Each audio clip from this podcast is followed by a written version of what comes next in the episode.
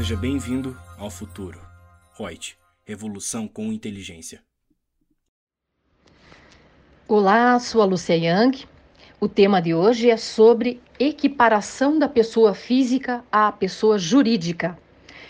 Dentro do, da nossa instrução normativa da Receita Federal 1700 de 2017, o artigo 7 diz que as empresas individuais são equiparadas às pessoas jurídicas.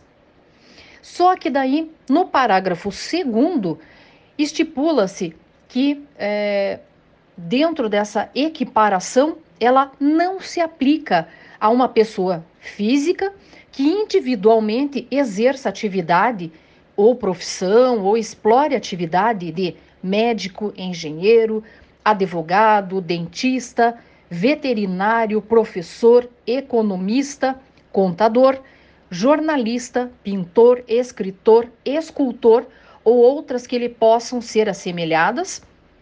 A profissão, ocupação e prestação de serviços não comerciais. O agente, o representante e outras pessoas sem vínculo empregatício que, tomando parte em atos de comércio, não os pratiquem, todavia, por conta própria.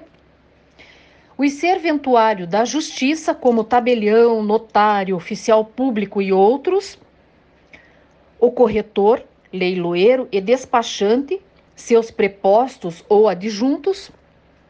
A exploração individual de contratos de empreitada unicamente de lavor qualquer que seja a natureza, quer se trate de trabalhos arquitetônicos, topográficos, terraplanagem, é, construções de alvenaria e outros assemelhados, quer de serviços de utilidade pública, tanto de estudos como de construções, e, por fim, a exploração de obras artísticas, didáticas, científicas, urbanísticas, projetos técnicos de construção, instalações ou equipamentos salvo quando não explorados diretamente pelo autor ou criador do bem ou da obra.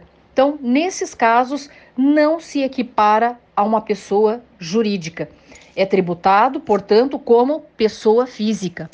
E lembre-se, pessoa física que recebe rendimento de uma outra pessoa física deve tributar através do carnê-leão e recolher mensalmente até o último dia útil do mês seguinte da ocorrência do fato gerador, que é o recebimento efetivo pela prestação do serviço. Então, usando a tabela progressiva mensal e depois, lá na declaração de ajuste anual, mostrar essa antecipação obrigatória de pagamentos e nesse ajuste na declaração do imposto de renda, verificar se ainda falta pagar algum valor ou se teria a restituir. Gostou da dica de hoje? Ótimo! Então, fique aí sempre atento para as novas informações. Grande abraço!